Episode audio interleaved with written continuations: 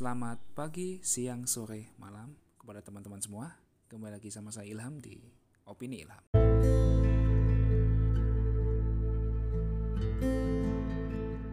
Oke teman-teman, semoga teman-teman sehat selalu dan dalam lindungan Tuhan yang Maha Esa. Oke teman-teman, sesuai dengan judul, di mana juga sesi ini itu spesial banget ya teman-teman. Karena di sesi ini saya sedang juga mengikuti kelas podcast si Kreasi 4 dan itu luar biasa sekali kelasnya. Dan di sini saya di challenge untuk membuat satu judul ya podcast gitu. Jadi di sini saya langsung saja sesuai dengan judul tanpa basa-basi lagi ya, yaitu bertemu dengan orang yang menjengkelkan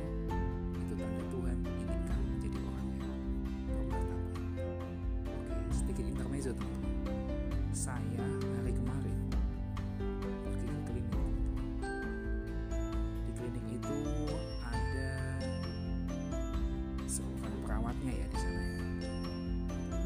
Dia perawat dan juga merangkap sebagai administrasinya kalau tidak salah ya karena saya lihat dia mengotak atik komputer saya sudah BPJS saya saya taruh di sebuah kotak yang di mana itu kotak untuk giliran atau nomor antrian. Nah pada tiba waktunya ada orang yang datang setelah saya. Nah saat itu menit itu harusnya saya yang dipanggil malah orang tadi yang dipanggil. Lalu saya protes ke mbak-mbak tadi teman-teman yang perawatnya itu ya sekaligus administrasinya ya. Lalu mbak itu malah nyolot menyalahkan saya bahwasanya kartu saya nggak ada di situ. Padahal saya sudah mm, menaruh ya saya sudah menaruh di situ dan mbaknya itu tidak tidak lihat gitu. Jadi mbaknya itu menyalahkan saya karena saya tidak menaruh dengan benar padahal saya juga menaruh di situ. Ya lalu mbak itu nyolot dan terjadilah keributan kecil di situ. Lalu saat itu saya menyimpulkan bahwasanya kenapa ya saya bertemu dengan orang seperti ini? Nah lalu saya tarik ke belakang. Mungkin saya kurang bermartabat dalam hidup, hidup saya yang kemarin-kemarin. Dan setelah saya flashback benar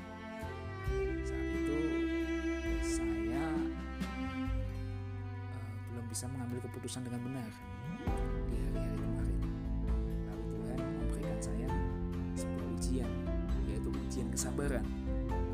Ujian kesabaran ini untuk apa sih teman-teman? Ujian kesabaran ini adalah untuk menguji kemartabatan kita. Bagaimana kita menghadapi musibah menghadapi masalah. Seperti episode saya sebelumnya yaitu musibah adalah berkah teman-teman? Ini masih nyambung ya.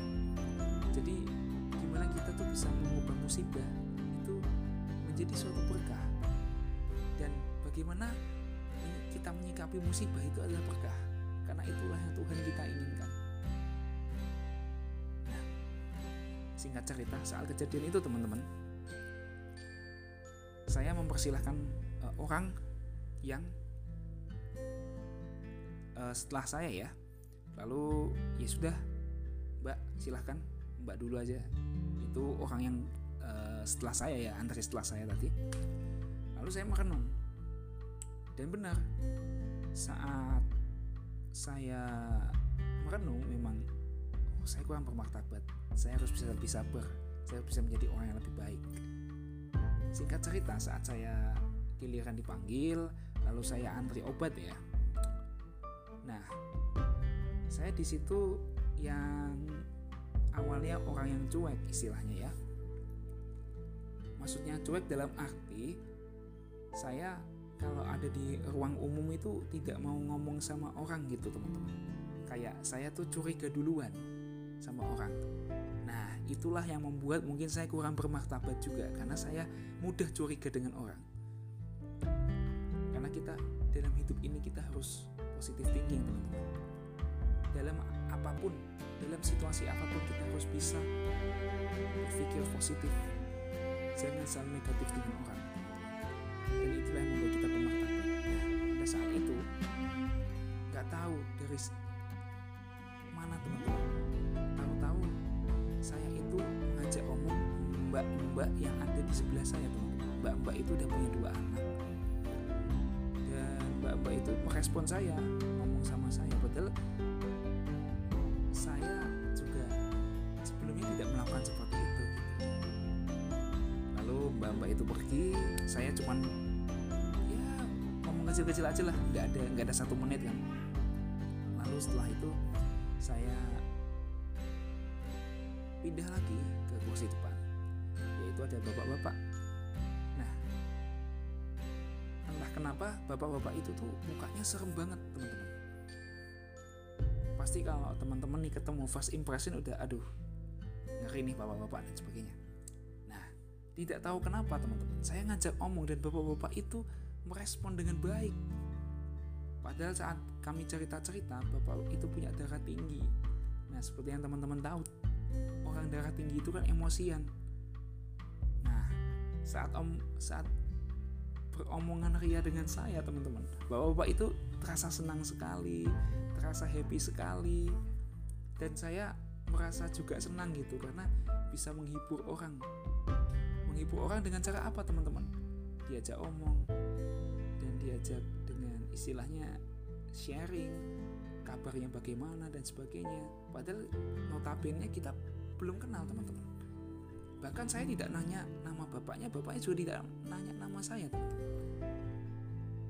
Dan setelah saya pulang dari klinik tadi saya inilah inilah yang Tuhan inginkan kepada kita teman-teman. Jadi orang yang bermartabat jadi kesimpulannya adalah orang bermartabat itu yang kayak gimana sih? Orang bermartabat itu adalah yang bisa bermanfaat bagi lingkungannya teman-teman. Bermanfaat bagi lingkungannya minimal saat anda saat kalian bertemu dengan orang itu orang akan senang teman-teman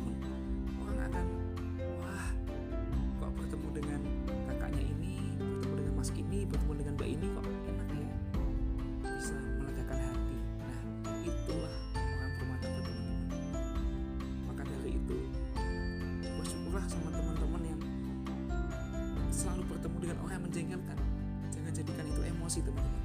Jadikanlah itu energi positif bagi kita. Saat kita ketemu dengan orang yang menjengkelkan jadikanlah energi positif. Wah kalau aku ketemu sama orang aku nggak boleh kayak gini. Aku harus membahagiakan orang aku harus membuat orang itu menjadi happy.